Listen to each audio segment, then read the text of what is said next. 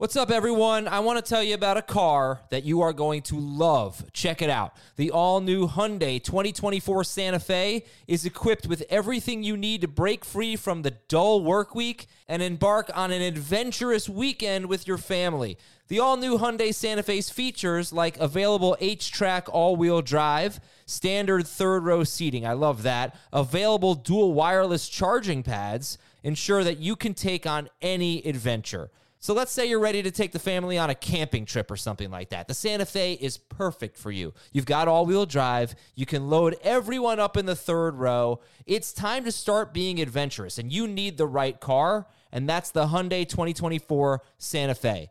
Learn more about the all new Hyundai Santa Fe at HyundaiUSA.com.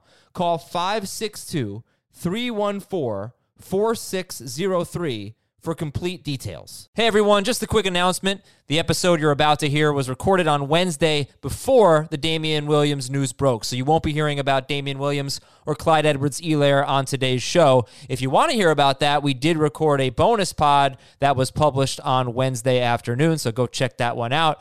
All right, enjoy the show. This is Fantasy Football Today from CBS Sports. On his way you what, that was a spectacular play. It's time to dominate your fantasy league. What a play! Off to the races. Touchdown. Oh, he's done it again. Now here's some combination of Adam, Dave, Jamie, Heath, and Ben.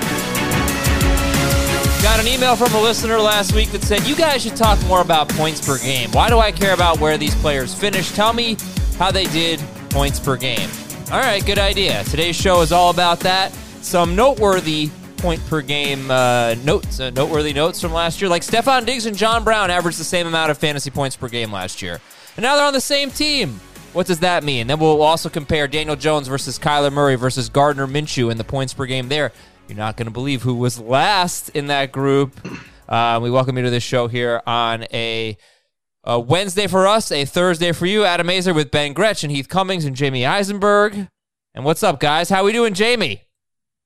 Doing great. Had a great interview with uh, Matt Ryan on CBS Sports HQ today. Very nice. Uh, he told us a lot of fun stuff about Hayden Hurst and Calvin Ridley and Todd Gurley. You should check it out. Uh, give me like one juicy nugget. Uh, he said Hayden Hurst is cl- cut from a different cloth, comparing him to Tony Gonzalez and Austin Hooper. He said he's a better athlete than those guys, at least what he's done so far working with him. All right. Ooh. Heath, who have you spoken to today? I'm wondering on this point per game thing, is this going to be like official points per game or Aizer points per game? Mostly official points per game, but there are like, how can you take Daniel Jones's points per game and count week one when he threw four passes? so we're going to do like Gardner Minshew and Daniel Jones are going to Yeah. be like actual games they played. Started, good. started, just started. Yeah. Just started. Uh huh. Well, well, both. I have both, but Started in America? Are you giving Gardner's um, London game? I count the London game. Yeah. I know no, Heath wait, doesn't. that didn't even happen in America. like we, we don't play games in London anymore. We don't need to count the games that happened in London before. Maybe they'll move the entire season to like a London bubble. You never know. We got more opt outs to talk about today. Uh, hot off the press is Nate Solder. Again, this is Wednesday afternoon for us. Giants left tackle has not been a very good left tackle, but a veteran left tackle nonetheless. Opting out. Packers wide receiver Devin Funchess has not been a very good wide receiver, but a veteran wide receiver nonetheless. Devin Funchess not uh, opting out. Which one is a bigger deal for fantasy? Nate Solder of the Giants or Devin Funchess of the Packers? Ben. Uh, I guess Solder, yeah. I mean, as a starting tackle, I don't know that Funchess was wasn't even necessarily going to play a ton. You know, there was a possibility he could have competed for the number two spot, but um, especially with a shortened offseason, I was expecting Lazard to be that guy. He already had developed a little bit of a rapport with Rodgers late last year. And Funchess didn't really get a ton of guaranteed money or anything. He got kind of a, a small contract. I don't know that the Packers were really relying on him being like the guy or anything. What do you guys think, Heath? Yeah, I don't know that the, like these moves are not going to cause me to adjust my projections or rankings in any way. Okay. Uh, Jamie, is this bad news for Daniel Jones? And they could theoretically move their right tackle, uh, Andrew Thomas, who was the fourth pick in the draft, over to left tackle, but he's a rookie with no mini camps or anything like that. They have, I think, Cameron Erving, who's a veteran from the Cowboys, who's just kind of a swing tackle. But you know, this is this is not good. How big of a deal is it for Jones? I don't think it's a huge deal for Jones. It's not great, but I don't think that Solder was going to make or break Daniel Jones this year. Obviously, having better protection helps. That goes without saying. But based on what Solder has done as a member of the Giants and the fact that they did draft someone as high as they did who has the pedigree that he has, I think that should allow for hopefully similar play, if not a potential upgrade. So for me, it's more fun just because I, I now it kind of solidifies if you're in the Allen Lazard camp that he should be the guy there because of what else is is around um, this receiving corps behind Davante Adams. And then if you're looking for a couple of sleeper options, uh, Jace Sternberger becomes another one of these late round tight ends if you're looking in deeper leagues, as well as maybe somebody like we talked about earlier this week, Reggie Begelton, you know, somebody or Begelton, however you pronounce it. Um, you know, getting an opportunity from the CFL, you know, so Marquez Valdes-Scantling as well. So I, I think, you know, you should be relatively excited if uh, maybe you traded Allen Lazard to somebody in a dynasty league and um, had to part with him, like I, said, I did to Heath. I said Cameron Erving for the Giants. Cameron Fleming would be the offensive lineman formerly of the Cowboys. Not that anybody really cares. Um, that's all the opt out news we got right now. We do have some other news and notes from around the NFL, and then we'll get into points per game. We are also one of 20 finalists for the sports category of the People's Choice Podcast Awards. If you're tired of me telling you this, we only have a couple more days. The nomination process ends at the end of the month, the end of the month of July. So please, please, please go to podcastawards.com slash app slash sign up. Toggle down to the sports category. This is the last chance to nominate us. We've got the link in the top of the episode description. Um, and there's apparently a pizza party versus pick six Schrager. What's going on here? Yeah, winner gets a pizza party. We'll see if anybody's a finalist between us two, but we better beat out Brinson and those guys. How does uh, a pizza party work in today's age? We each get a box of pizza, eat it over Zoom, broadcast it. I think it sounds. I'm, I'm gonna guess uh, Heath, you, me, and Dave get the reaped rewards of the pizza party because we are technically still in the home base office. Uh, Schrager is not right now. Aizer and Ben Gretch get screwed because of where they live, but we can all take part in that if our bosses decide to purchase that. I, have also uh, somebody somebody tweeted at us, uh, "Will any of you shave your heads if um, a, a, as a result of the nomination?" I said, "If we win, I would shave my head." So if we win Ooh. the award, if we win the award, and I think he said he would do the same. Um, if we win, not not just be nominated, win. We have to win. I'll shave my head. Okay. So, Wait, I'm not gonna be feeling any pressure here. I'm keeping my hair. It's great. You know what? Screw it. I will shave Jamie's head also if we win. Okay, I am in. I love I it. think I'll tell you what. I will. I will meet you at a neutral site, and you can shave my head. We'll do it on the air. Okay. Let's, like North uh, Carolina or something like that. North, okay, we'll drive whatever's halfway. We'll driving distance, no problem.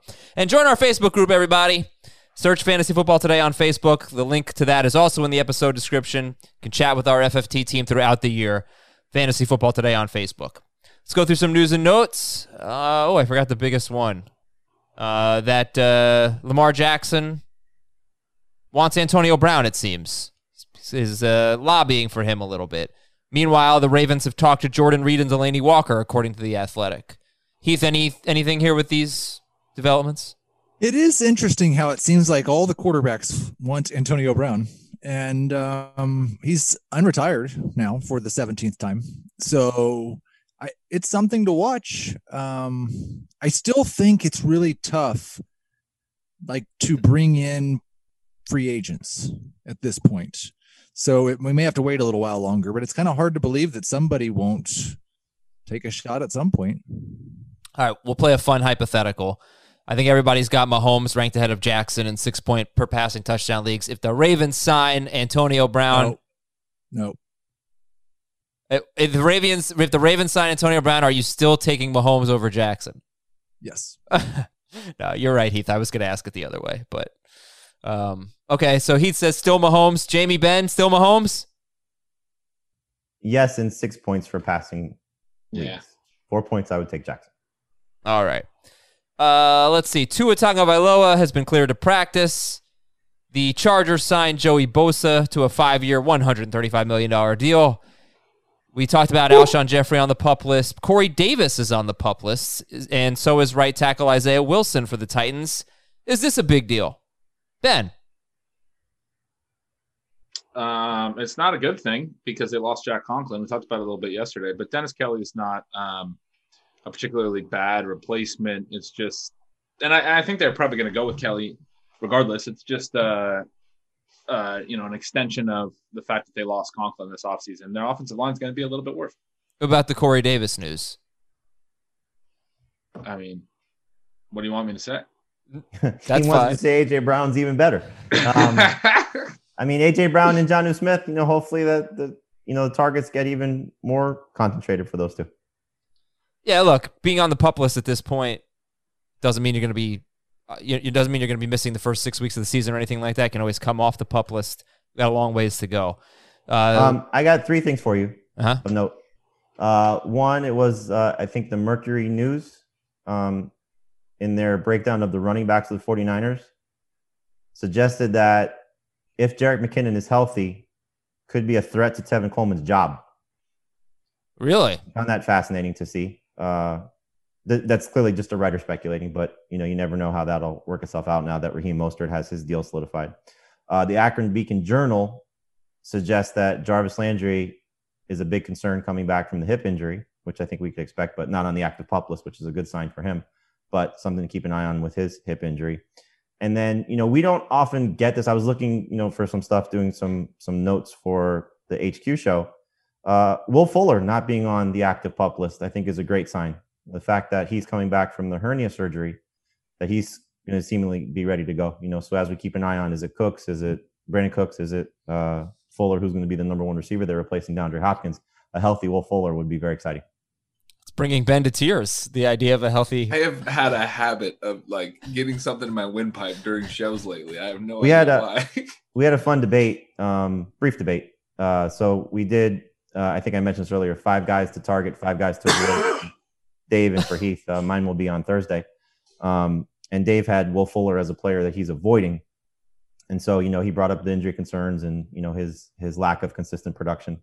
Um, and then Heath, you know, gave a, a little bit more uh, credibility to Brandin Cooks that he's not getting the respect I think he deserves, or that he thinks he deserves. Um, and it was funny because Dave said he likes the fact that Fuller is going in round six and round seven. I think that's where Ben and I are sort of fighting for mm-hmm. Will Fuller, and Heath and Dave are like, nope, I'm out unless it's round eight or later. in our normal CBS ADP is like at the eight nine turn right now. And so I do think for a lot of people out there, one of the things I tried to clarify on HQ was I'm anti Will Fuller a lot of times on the podcast because it's a Will Fuller in the sixth round discussion. If people are able to draft him in the eighth round, I'm pretty okay with Will Fuller. I think that's a that's the place where you you take shots at your lottery tickets. Yeah, and I think for me, I, I always have to debate between Will Fuller and Brandin Cooks. What do you guys do there? I go Cooks, but it's I go close. Fuller, and I just love that Heath had to close that by by calling Will Fuller a lottery ticket, which is just such a gross misstatement. But we can What are you on. talking about? Like we can be reasonable about players and what they have been in the NFL.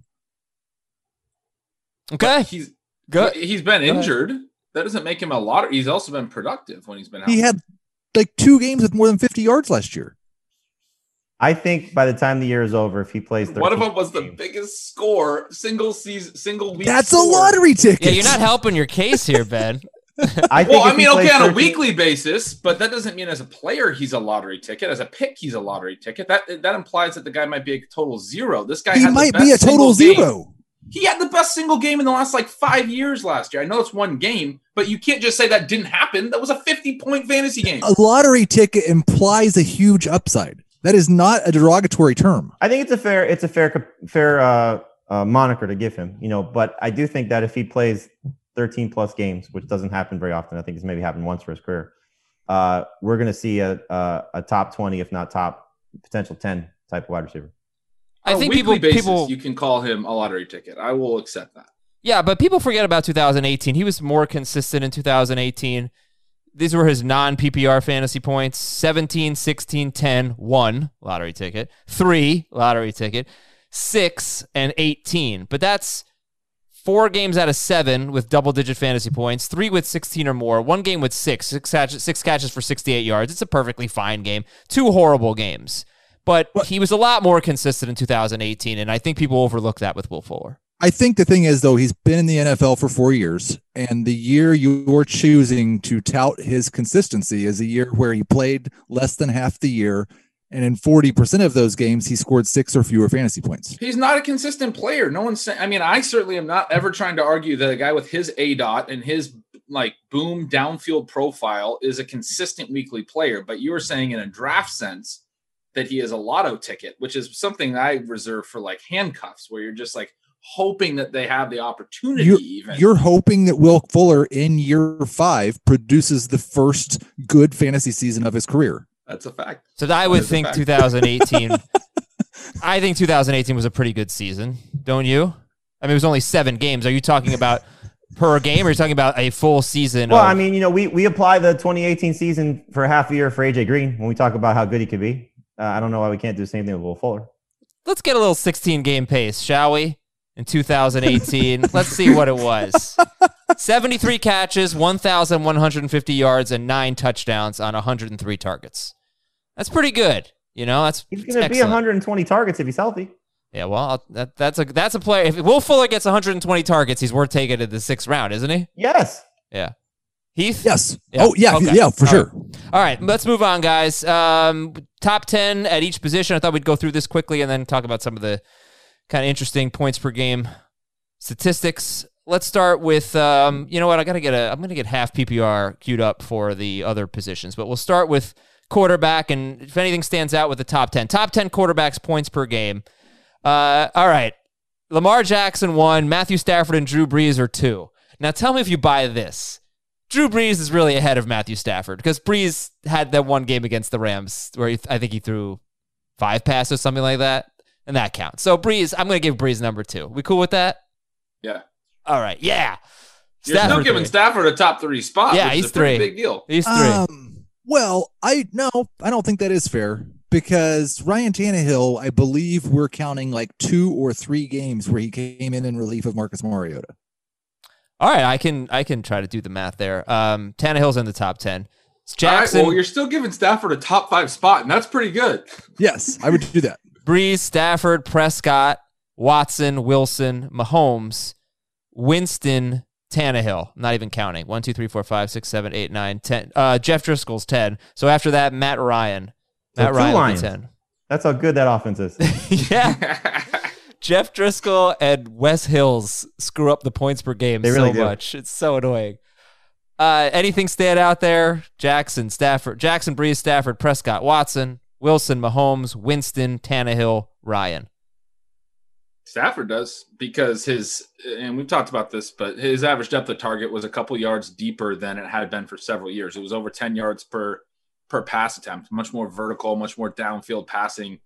Uh, it hadn't been higher than eight since I believe it's 2013 or 2014, basically since the the tail end of Calvin Johnson's career. As his top targets in the interim years were, you know, Golden Tate and Theo Riddick. They're underneath guys. So new new coordinator Darrell Bevell. Um, Tate and Riddick had moved along going into last year in, in the in the like 18 months prior. One was traded midseason, I believe, and then and then Riddick was the offseason after. Um, and then Stafford, you know, now with Golladay and, and Jones has a completely different passing profile, is throwing way more vertically and racks up a lot more numbers. Now his his efficiency's got to regress a little bit, but I think he's a really interesting late round guy. What is Mahomes' point per game points per game if you take out the Denver game? And he got hurt. All right. That's a good one too. He only played a quarter in that game. It's pro. It's, oh, you didn't either stat that one? Well, no, I didn't. I didn't do that for every. Come on, stop! Please don't do that to me. All right. he's- Stafford's going to um, wind up QB eight by the time we're done with this. How many? Uh, how many Well- games did Mahomes play? He missed two, but he only played a quarter in the Denver game. Yeah, so All you want to divide by 13. All right. Ryan Tannehill was at 26.2 fantasy points per game as a starter. and Mahomes was at 25.3 without the Denver game. 26.2 would actually have made him number two, ahead of. And then he averaged over 300 yards and threw 10 touchdowns in three playoff games. So that was cool too. Mahomes, not Tannehill. Mahomes. Yeah, Mahomes' first three games before the ankle injury, he was on pace for a better season than he had in 2018. Yeah. Thank, okay. So the thing that stands out, I think, is that the number two, three, and four quarterback on a per game basis last year, no one's drafting in the top eight at the position. Yeah. And that would be Tannehill, Tannehill, Brees, and Stafford. Yeah. Okay. That does that does certainly. eh, Obviously, Brees is the one that's going to go first there. So Yes. he he'll be close to top eight, right? What is he going to be? Nine or ten? Uh, all right, cool. Let's go running backs here. Take a look at a half PPR league and running backs in 2019. Points per game. McCaffrey one. This actually has Barkley two. Uh, Zeke three. Dalvin Cook four. Derrick Henry five. Kamara six. Mixon seven. Miles Sanders eight. Kenyon Drake nine. Aaron Jones ten. That is interesting. Yeah, this doesn't I make had any looked sense. At the league. I, we actually talked about this No, last this week is wrong. Derrick Henry was better than Dalvin Cook. This Yeah, is and wrong. Sanders that has to be. It's wrong. It's wrong. Yep. It was still that's gotta showing be some projections. stats in there. These are stats. No, it was showing projections. I clicked the right thing. Okay, here we go. McCaffrey. Not my fault. clicked the right thing. I did, I swear. McCaffrey, Henry, Cook, Jones, Zeke. Okay? McCaffrey, Henry, Cook, Jones, Zeke. Barkley, Ekeler, Ingram, Wes Hills, Nick Chubb, and then Alvin Kamara is actually tied with Chubb for 10th. But you're Can doing draft the Lions running. you're back. doing non PPR. Should also be clear. half PPR. This is half PPR. Half PPR. Half PPR. understood. Henry was second in half PPR. Yeah. No, you go. Now you go. Okay. you want the list again? Which list? Yes. All right, here we go. Top 10 half PPR points per game. McCaffrey, Henry, Cook, Aaron Jones, Zeke, Barkley, Ekeler, Ingram, Nick Chubb, Alvin Kamara.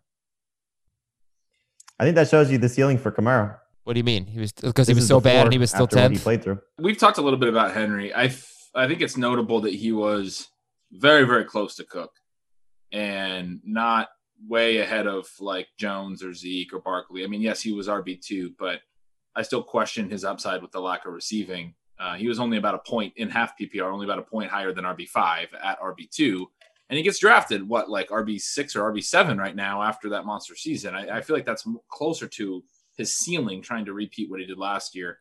He was nowhere close to McCaffrey, the RB one. I would argue that every running back that's drafted in the top six is being drafted closer to their ceiling. Sure. Wide receivers Michael Thomas, Chris Godwin, Mike Evans. How about that? Two Bucs at two and three overall.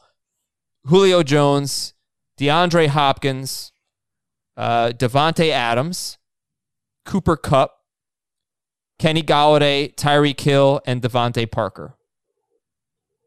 Again, it's Thomas, Godwin, Evans, Julio, and Hopkins. A little surprised to see Julio and Hopkins at four and five and what was kind what was a down year for them. Uh, Davante Adams, Cooper Kupp, Kenny Golladay, Tyreek Hill, and DeVante Parker. It was a down People year for wide remember how- receivers. People don't remember how good Cooper Kupp was in the first half. I mean, I don't remember it. I don't know if I'd talk about it enough. Um, he was phenomenal, and he finished top 10 for the full season because of it, even though late in the year he wasn't even necessarily playing a ton. Kupp in the first half and Woods in the second half. Totally. Yep. Yeah, Kupp first eight games, top three receiver, 792 yards, five touchdowns on 87 targets. He had the second most targets in the NFL, the second most receiving yards uh, among wide receivers behind Adam, do me a favor. Uh, Aizer stat, Davante Adams. Take out the first three games. Why? He played those games. I know, but things really changed for him from week four on. I think I have those already in my notes. You know me. Because he had double digit targets in all but one game uh, coming back from the injury. How about Michael Gallup at wide receiver 15? I know he only went to 10, but I was, I'm looking at it. He's at wide receiver 15 in points per game. We've talked about how good he was when he played. Man, he doesn't go anywhere close to that. He's another guy. Like I think you know we keep talking about the veteran running backs. Him, Yeah. Courtland Sutton. You know these guys that we think are going to be impacted by the rookie wide receivers.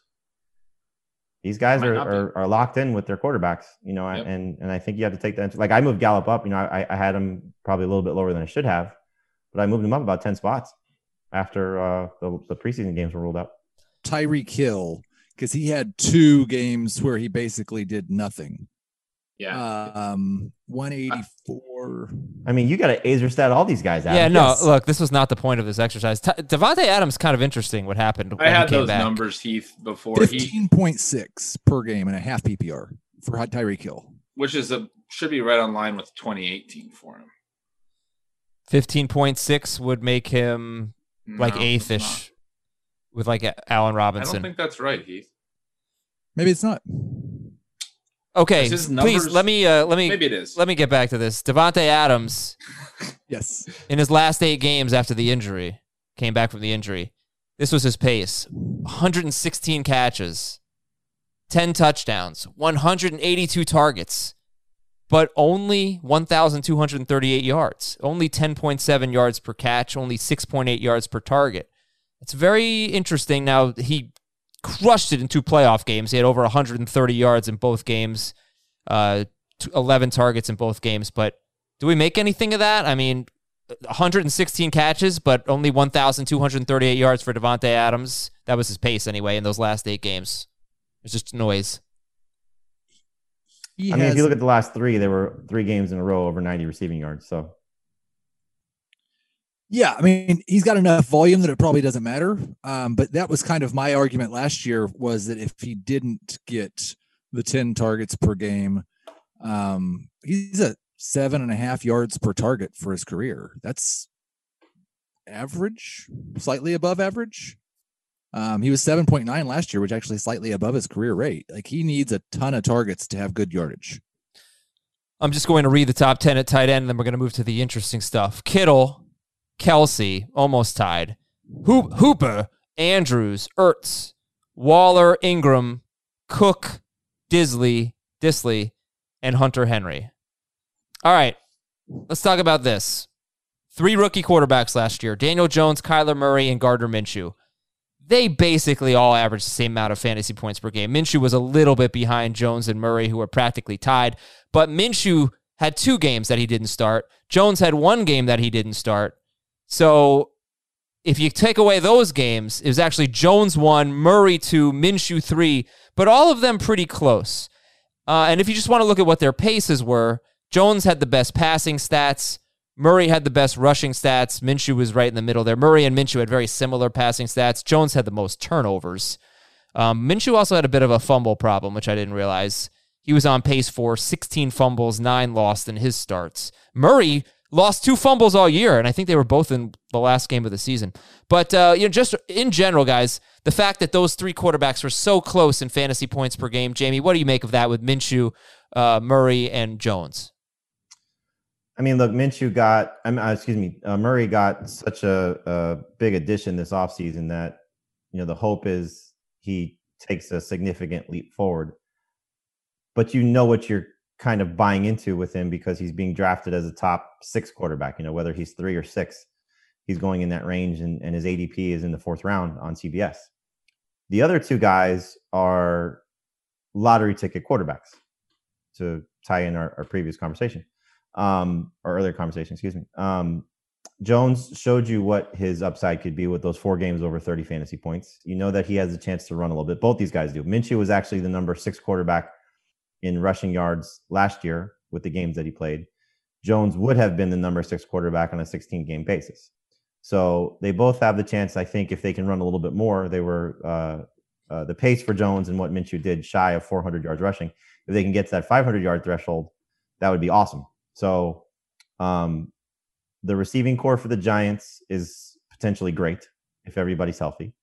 Uh, offensive line could be an issue now, but you know if you're going to be in the camp of wait on quarterback, which I think as a whole we will tell you that um, you could take both those guys, Jones and Minshew, and know that you're getting what was a floor last year of around 20 fantasy points with the ceiling to potentially be a lot better.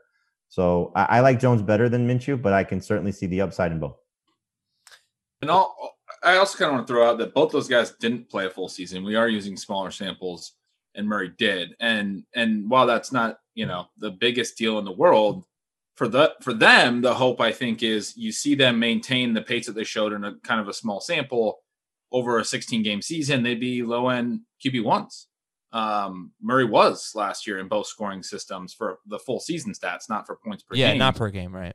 but um, the note on Murray, that is basically his floor, as I see it. I mean, he had 3,700 passing yards. I don't know that he'll get much fewer than that. We expect Arizona to run more plays because they're pace, all those things. He also only had 20 passing TDs because in five of his first eight career games, which were also the first eight career games of head coach Cliff Kingsbury's NFL career, he threw zero passes, uh, zero touchdown passes in five of those eight games. That's very rare, frankly. He had a 2.4% pass TD rate in that first half, 5.2% in the second half, more than double.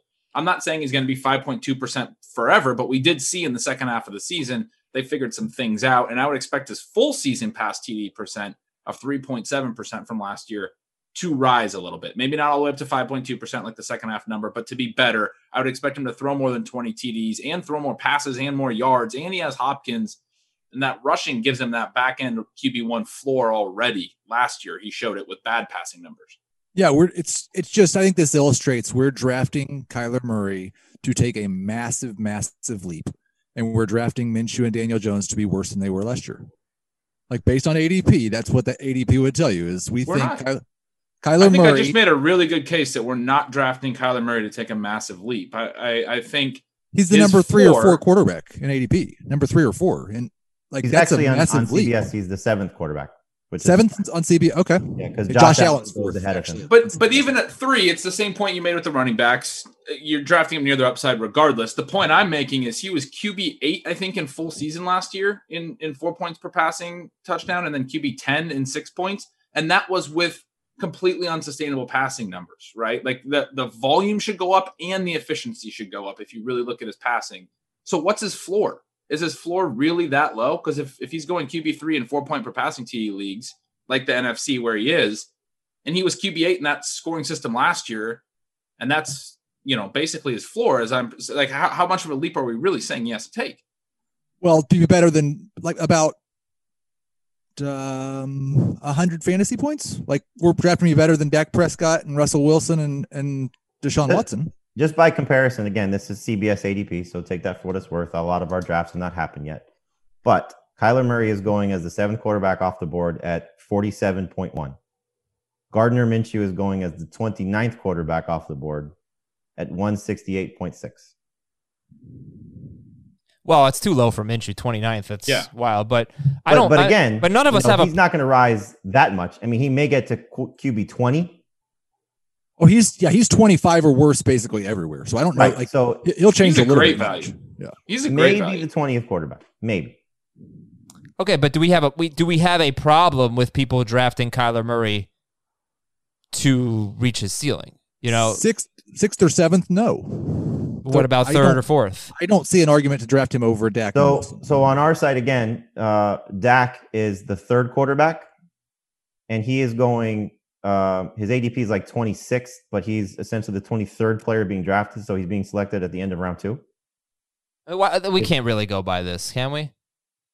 Well, I mean, it's the site we work for. so Yeah, but I it's would- but it's by we know what it is. It's It- too it- early in the process. It's all within a relative. It's It's, too all within early. a relative range of every other site when you talk about ADP. Some of the, the Yeah. guys are skewed a little bit, but it's within the same range. So, So, like on, on NFFC, Kyler's going third, but Watson's going sixth, and they're all 13 picks apart from 53 to 66. Like that's the other kind of right, this sorry is to this cut is, you a, off. this is a 20, 20 uh, draft difference, 20 draft spot difference. yeah. I'm assuming there's some auto picks in there and some projections that are you know Yeah, like I said, our, Messing our ADP will change, but Yeah, it's, it's gonna change, yeah. not like so skewed from other ADPs. But my my the point I was trying to make real and I kind of cut Jamie off, sorry, but with the the fact that the QB three through QB six, they're going close in a lot of places, except for Jamie just re- referenced on CBS, Dak's going really high and, and Murray's going a lot later. Um, but when they do go similarly, it doesn't matter that Kyler Murray's QB three. Um, he's not he's not being drafted right behind Patrick Mahomes in the second round, right? Like he's being drafted in a big group with QB three through QB six. And that's what I'm saying. Like, I, I do think the floor to ceiling range matters. I don't think we're drafting him at a place where um, we're projecting him to be some kind of massive superstar. There is a ton of upside here. There is a ton of passing upside as well as the rushing upside. There is the shades of Lamar Jackson. He's way more Lamar Jackson than Baker Mayfield, which people are comparing him to based on ADP. This the second year guy that we're, we're all lofting up too high. But his rushing gives him a floor and a ceiling combination that Baker didn't have last year. And he already showed that last year. He showed that floor last year. And I don't think we're we're drafting him just for ceiling. His floor is high enough that he, he belongs in this group. Okay, let's go to running backs. How about this? In PPR, James Conner averaged more fantasy points per game than Joe Mixon. And that was with Conner leaving two games very early with injury and having basically no stats in those games. And yet he still outscored Joe Mixon, James Conner did in PPR. In half PPR, they're almost tied. In non PPR, Joe Mixon was better than Conner on a per game basis. I don't know about if you take out those two games, but I thought that was really interesting. And it's the catches because his 16 game pace, if you take out the two games where he played less than 20% of the snaps, was 66 catches, 490 yards, and six touchdowns for Conner, and Mixon hasn't come anywhere close to that. So, Heath, what do you make of that? James Conner, better per game than Joe Mixon last year in PPR and tied in half PPR. I am the wrong guy to ask um, because I, I, I, I have, I don't have Joe Mixon as a first round pick, and I don't like. I think that there's just some hope based on Joe Mixon's skill level that the Bengals will use him in a way that they haven't used him yet in his career. And Well, I mean, it's final eight games they used him that way. Well, they didn't throw to him that way. They, he just had really good rushing efficiency. Well, he had, he had the most carries in the NFL, too, in that stretch. well, I mean, also, you know, Adam, if you're going to take out catches. some games, uh, Mixon left week one with an ankle injury and wasn't healthy in week two. Oh, he okay. You're right. He wasn't healthy. He played, and that was the thing. He played a lot of the first half with an ankle injury, but in PPR, the catch difference for Mixon and Conner is fairly significant. You're right. I probably should have taken out Week One for Mixon, but I, mean, look, I, I, I'm, I'm a Joe Mixon fan. I don't know where Ben comes down on this. I know you kind of have gone back and forth with the holdout news earlier. I don't know if we've talked about it since then, how you feel about Mixon. So jump in at any point. But um, I, I'm looking at him in the same type of as the same type of player with a higher receiving potential, like a Derrick Henry, like a Nick Chubb, like a Josh Jacobs. You know, guys that are going to be high volume rushers and maybe take a step forward in their passing game numbers. You know, so Mixon was, you know, basically in the final eight games around three catches a game. Uh, he had a couple four catch games. He had a couple of no catch games. You know, so he's he's to not necessarily take that huge leap. You know, I think we we kind of look at that 50 number as something that if a guy can get to 50 or more, like Zeke has done the last two years,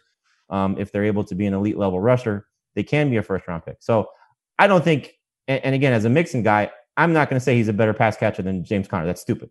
But factoring in health and factoring in what Mixon should be able to do as a rusher with less competition. I mean, the Steelers, the fact that they brought in Wendell Smallwood could be a special teams move, could be a concern about, you know, is Conner at some point going to opt out because he's a cancer survivor? You know, he says he's not, but you never know. Um, I, I just don't know. But they've added competition to that backfield each of the last two years.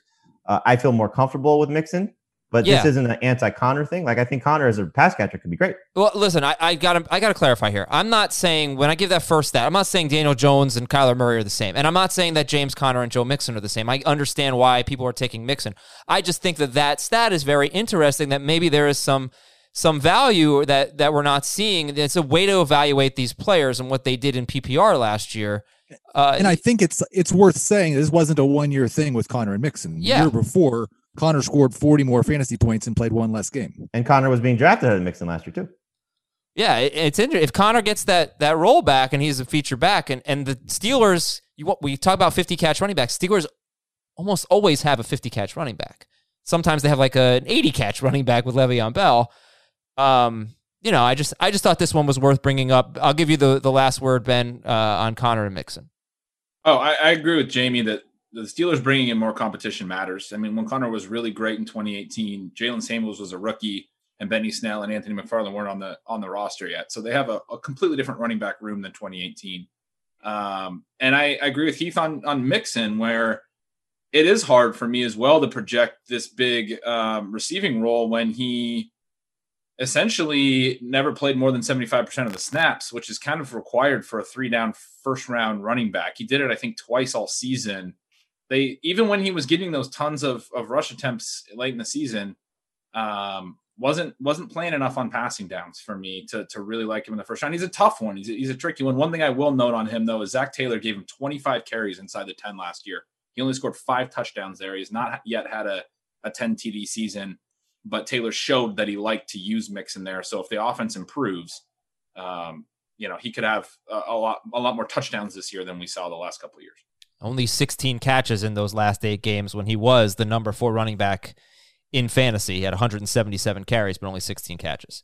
Uh, next running back stat Marlon Mack. Let's take a look at Marlon Mack and maybe see how it relates to Jonathan Taylor. Where has he finished per game each of the last two seasons? In 2018, it was a really good year for him. He was 12th in non PPR and 19th in PPR. Marlon Mack last year was 14th in non PPR and 23rd in PPR. And he was on pace for 260 carries in, in 2018 and 282 carries in 2019. So, talking about a guy who's getting 16, 17 carries per game, and he can't crack the top 15 in PPR. Um, didn't crack the top 10 in non PPR. This guy just very rarely catches the ball. Uh, Jamie, what does this stat mean for you with Marlon Mack and Jonathan Taylor? How it relates? I, I mean, I, Ben is probably the better person to ask about this because of the the superior athlete that Taylor should be compared to Marlon Mack and, and what he should be able to do with those touches. Um, I don't think that Taylor is going to come in and all of a sudden become a significant factor in the passing game. It just doesn't make sense with what they have on their roster and how he's performed uh, as a collegiate player. I mean, he, he's he's a better receiver than people give him credit for. That goes without saying. But are they going to force him into that role with an aging quarterback, with a, a, a pass catcher in Nyheim Hines, uh, with a gadget player in Parris Campbell that can line up in the backfield? And Marlon Mack was used a little bit more as a receiving option as a rookie than he was uh, his his last two years. So I think we could see, you know, Taylor take advantage of what this offensive line is and what those rushing opportunities should be to be a better player. Uh, I know that's what Ben is hoping for, but um, you know, Mack is it it. It's funny because like I I hate you know pooping on Mack because I think he's been a good fantasy option for us. Um, he's just not a guy that's going to go to that next level, you know. So yeah, that, that's it, where I think Taylor comes in. It's in, the, the only thing I would say in defense of him is that it is interesting that he's been a top twenty-five, even PPR back, playing forty-five percent of the snaps most weeks. Like he's not a guy that has played. It seems like he might be able to be a top thirty guy if he plays forty-five percent of the snaps still, and he's being drafted as like a number forty running back. You know what I think of Marlon Mack all the time. Um, like Joseph Addai was a good running back. I don't think he was ever great.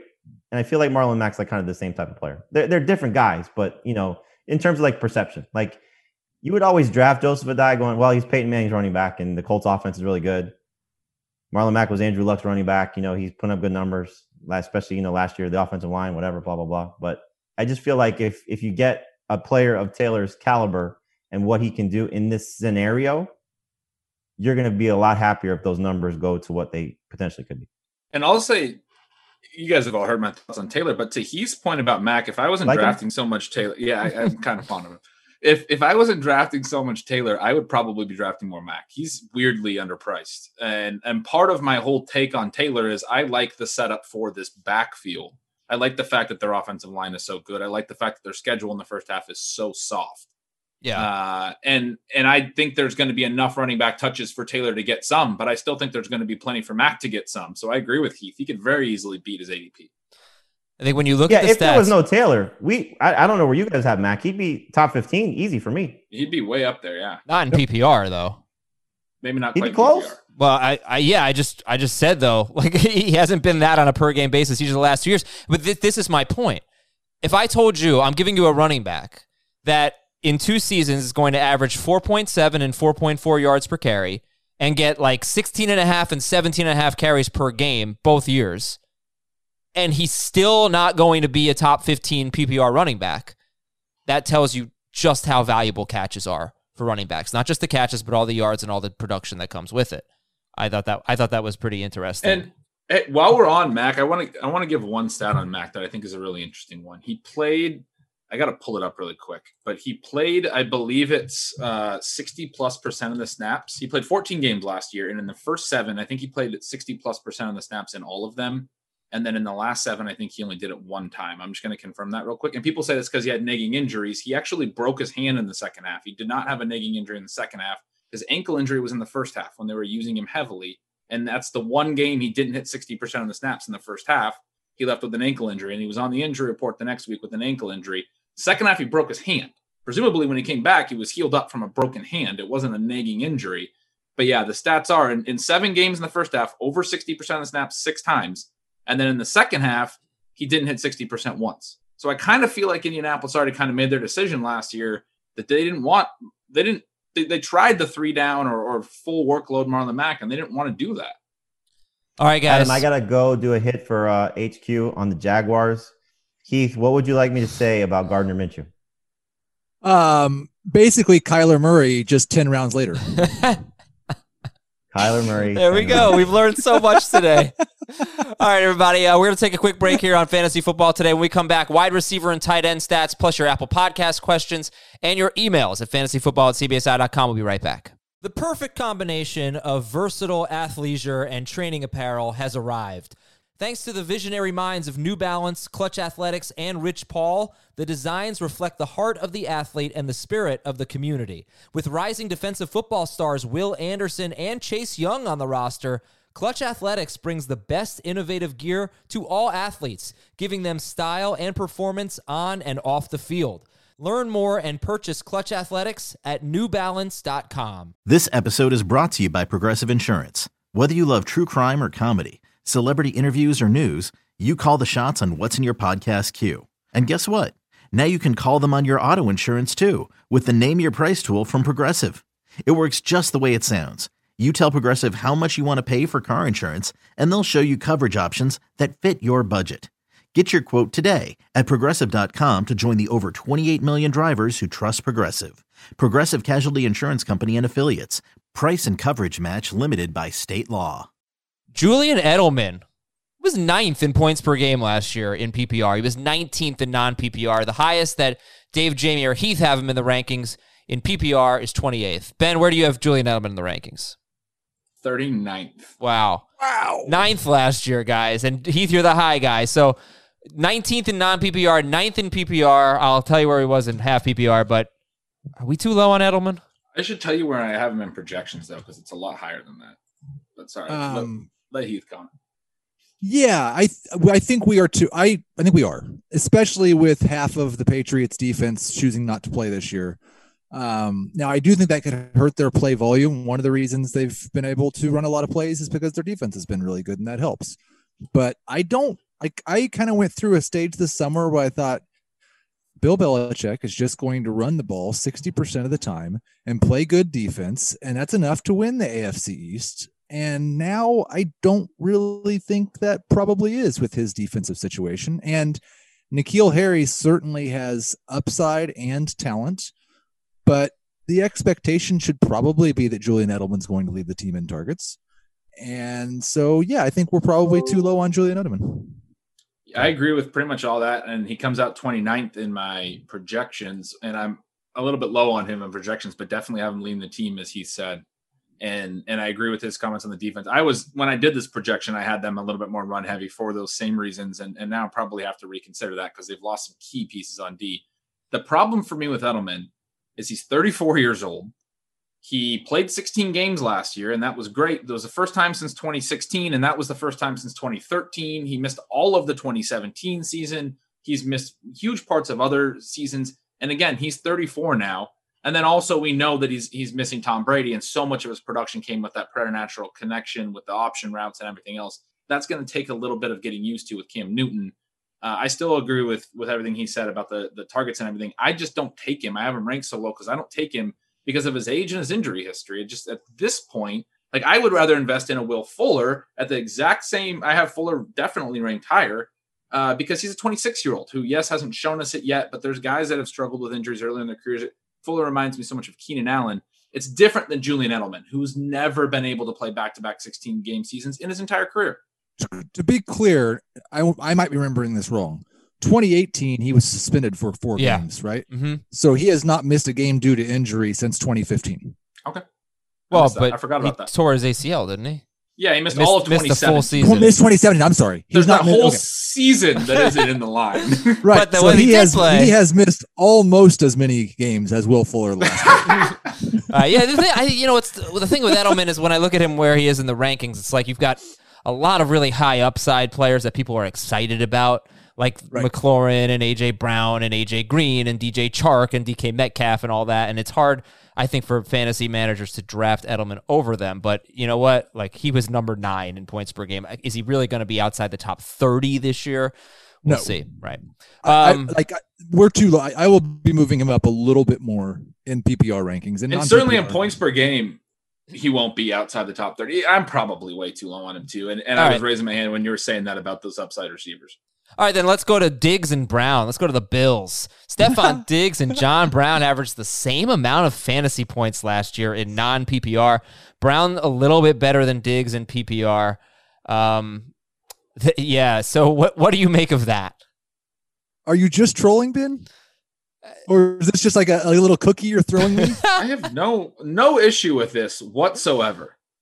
Diggs was clearly pigeonholed last year. He led his team by tar- in targets by like 20. They just didn't throw it all. The, the Bills will throw a little bit more, but not a ton more. But he is the far superior receiver to John Brown. He's, he can do it at all depths. John Brown's a deep threat. John Brown was very good last year. Should have been even better, but Josh Allen missed him on some deep shots.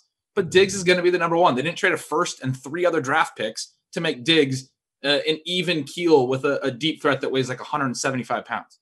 so we think that Diggs is going to go back to his pre 2019 role, right? No, I think it's going to be a combination of both because they pigeonholed him in 2018 too. They, the Vikings misused Stefon Diggs, is my take. Okay. And the Bills didn't trade what they traded for him to misuse him. That's the other part of my take. It should be noted they scored the same amount of fantasy points in non PPR, and Brown had 21 more targets than Stefon Dig- Diggs. I think follow up question would be I would say the earning targets the skill. Does the, well, but Diggs led It his is. team. They both It led their is. He team in led his targets. team by a ton. Yeah. All right. So, question. The follow up question is this: Do the does Stefon Diggs have number one wide receiver upside when you consider not a lot of passing yards in this offense, and John Brown is just probably better than people give him credit for. You know, so that's the follow up question: Uh, D- Does John Brown's presence limit Stefon Diggs' upside? Josh Allen's presence limits Stefon Diggs' upside. I But agree with yes, Oh, Jamie's I, back. I don't think I don't think with like I don't know what, what range we want to go to to discuss upside. If we're talking about bins, and this is not a shot, but you brought it up, so I said bins. One percent outcomes thing, then of course he has top twelve upside. But I don't think like reasonable upside. I don't think Diggs has top twelve upside. I haven't projected in the top 12, so I completely disagree with that. How many targets do you think Diggs is going to get? I don't have him projected in the top 12. That was a lie. I did at one point, but I moved him down a little bit, obviously. he was have in him at your top- 130. I'm at 130 targets. Wow. and far far lower efficiency than than typical for him because of Josh Allen. Uh, but yeah, I mean, I think it's as simple as what what role do you think he's going to play? I think he's going to come in and take a lot of Cole Beasley's short and intermediate targets. Beasley had over, over 100 targets last year for the first time in his career. He's great. He's fine, but he's a 30 plus year old slot receiver who's never done what he did last year. And then I think he's going to also take plenty of the downfield shots, and, and he was the most efficient downfield receiver in the NFL last year. He was We You had a lot better getting quarterback. 40 more targets in this offense than he had a year ago. yeah, because I think the team's going to throw more too. But yeah, absolutely. I, I just saw it as like, well, John Brown's kind of earned a big role. So I don't, you know, how many targets do you have John Brown getting? We'll just wrap here. You have 130 for 102. Diggs. What is it? 100, 102. All right. He had 115 last year. All right, Jamie, he's our last wide receiver stat. Sterling Shepard in PPR. Sterling Shepard averaged more points per game than Courtland Sutton. Non PPR, it was flipped. Sutton was better, but Shepard was actually on pace for 91 catches. Um, yeah, how, how do you feel about that? Shepard better per game than Courtland Sutton in PPR. I love Sterling Shepard this year. Uh, he averaged, I think it was like 14 PPR points per game in the starts that he made with Daniel Jones. Um, I think it was seven games that those two guys played together. In six of them, he had nine or more targets. Um, we talked about this again on, on HQ. One of the guys Dave is targeting is Darius Slayton, and he's going five spots ahead of Shepard, uh, about 10 spo- uh, five wide receiver spots ahead of him, 10 spots overall on, on CBS Sports ADP. I, I, I almost think that Shepard is is the better player. He's for me, he's a better player in PPR. You know, I, I could see if you're trying to hit a home run with Slayton. To me, he's he's a lottery ticket type of receiver, more so than Will Fuller is. Um, but Shepard is he's the 49th receiver off the board on on our site. That's just amazing. You know, so I I think Shepard is uh look, the injuries are a problem. Um, you know, he's banged up last year. Again, you know, the, the same argument you can make about Slayton. This was, you know, one thing he said in in uh, arguing Slayton's upside is that you know most of the numbers that he put up last year he did without Shepard on the field, Tate on the field, Engram on the field, and, and Barkley. When all those guys are together, it's hard, I think, for all these guys to stand out to maybe the level that they can. But you know, Shepard, uh, he doesn't have the same type of ceiling that Courtland Sutton has, but he's certainly the better value. Okay, tight end's kind of boring. Two tight end stats. George Kittle was number one in points per game. People should know that. Very, very similar to Kelce, but he was Without better. touchdowns too. Oh yeah. Oh, Kyle Shanahan is bad for touchdowns. He has been. I don't think anyone's had more than five in three years in San Francisco receiving touchdowns.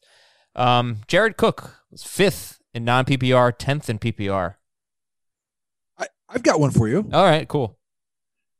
Jason Witten averaged more fantasy points per game last year than Mike Gesicki. Okay, now we're trolling Ben. I like Blake Jarwin, so cool.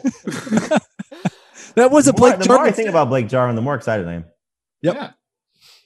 All right, I just Apple wrote about him Podcast questions. Thanks so much for your reviews, everybody. Appreciate it. And your questions from Don Pablo. Hey, Phil, Will, Jazz, and Carlton. Fresh Prince. 12 team non PPR, six point per passing touchdown. Keep one. Josh Jacobs in the fourth. Remember, it's non PPR.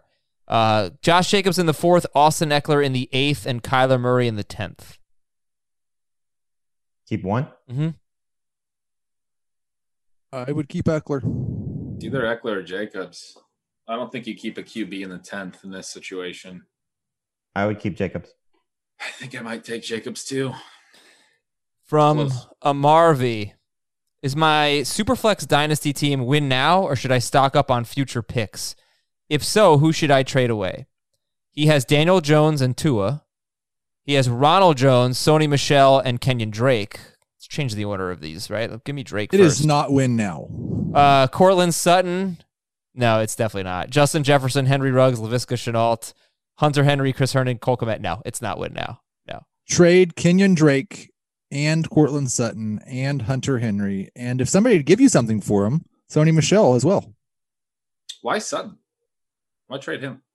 Um, I don't think this is going to be a win next year team either. Once you trade those guys, and I think by next year, Jerry Jeudy might be the number one on the on the Broncos. I'm not sure Sutton's value will be higher than it is right now. Next email from Flo John. Standard keep standard 10 team league, keep three. Derrick Henry in the third, Tyreek Hill in the fifth, uh, Ekeler in the sixth, Ertz in the ninth, and Hunt in the tenth. Henry Hill Ekeler. Right? Henry, in the third, sure. Hill in the No, fifth, Ekeler in the sixth. Not for me. It's uh Going Ertz? Oh, it's standard. Yeah. This is non PPR. Mhm. Okay, I, I can understand Henry in the third then. I, for me, it would be Hill and, and Ekeler for sure. I was thinking Ertz in the ninth is is a pretty interesting one, but in standard, I would probably go Henry Hill and Ertz. From Oh, Evan Ertz. Evan Phillips, 36. Heath, I need to hear the story of you throwing out the first pitch at the Royals game. Uh, That happened. Yeah, I worked Nice. for a company in Kansas City, and um, we had a like a company event at the game, and so there's like four or five hundred employees, and I won a drawing to get to throw the first game out. But unfortunately, they had I was like 22 years old when this happened, and we had like an enormous tent and free food and booze for two hours before the game. Um, I got in trouble for bringing my drink onto the field at one point, but then I threw like I had a female um, employee was the catcher, and we had, she was very concerned that I was going to throw one in the dirt and hit her in the shin, and so we made an agreement. Okay, I'll I'll throw it high. You just stand up because I've seen him do that on the first pitch before. The catcher kind of stands up just a little bit early Yeah. and they catch it.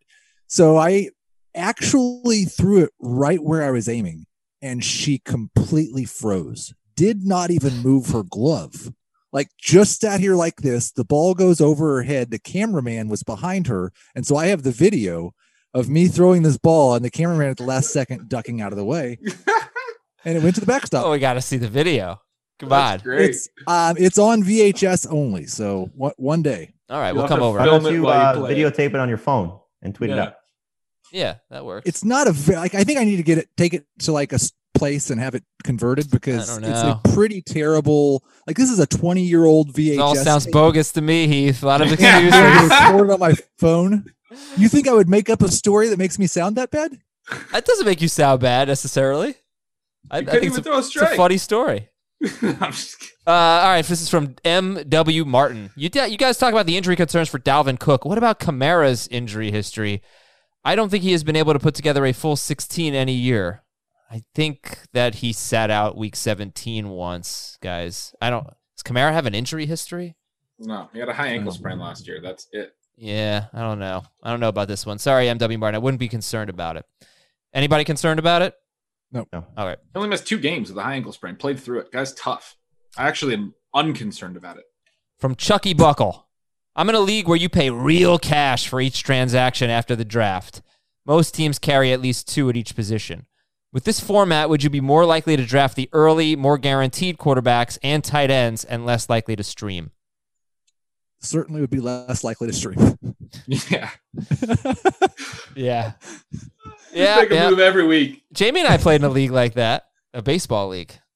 Yes, I uh, with the same same person, uh, James Questel, our uh, former Fantasy Football Today producer, when the show first started uh, back in 2007.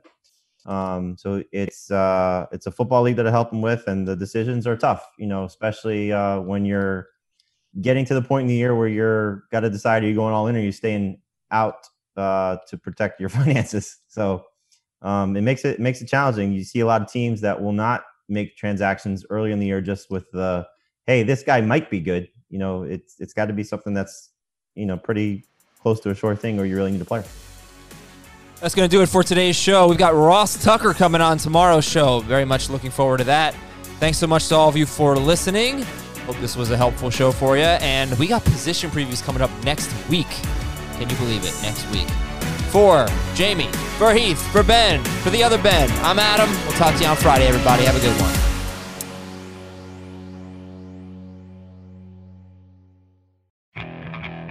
one. Okay, picture this. It's Friday afternoon when a thought hits you. I can waste another weekend doing the same old whatever, or I can conquer it. I can hop into my all new Hyundai Santa Fe and hit the road. Any road. The steeper, the better. Because my all new Santa Fe is available with HTRAC, all wheel drive, so I can hit the trail without a worry in the world. Heck, with three rows and best in class rear cargo space, I can pack the whole family in with all our gear. We've got available dual wireless charging for our phones, so we'll never lose touch with civilization, and we won't lose touch with the primordial power of Mother Earth. So, which is it? Waste the weekend or do something a little more epic? And conquer it in the all new Hyundai Santa Fe. Visit HyundaiUSA.com or call 562-314-4603 for more details. Hyundai, there's joy in every journey.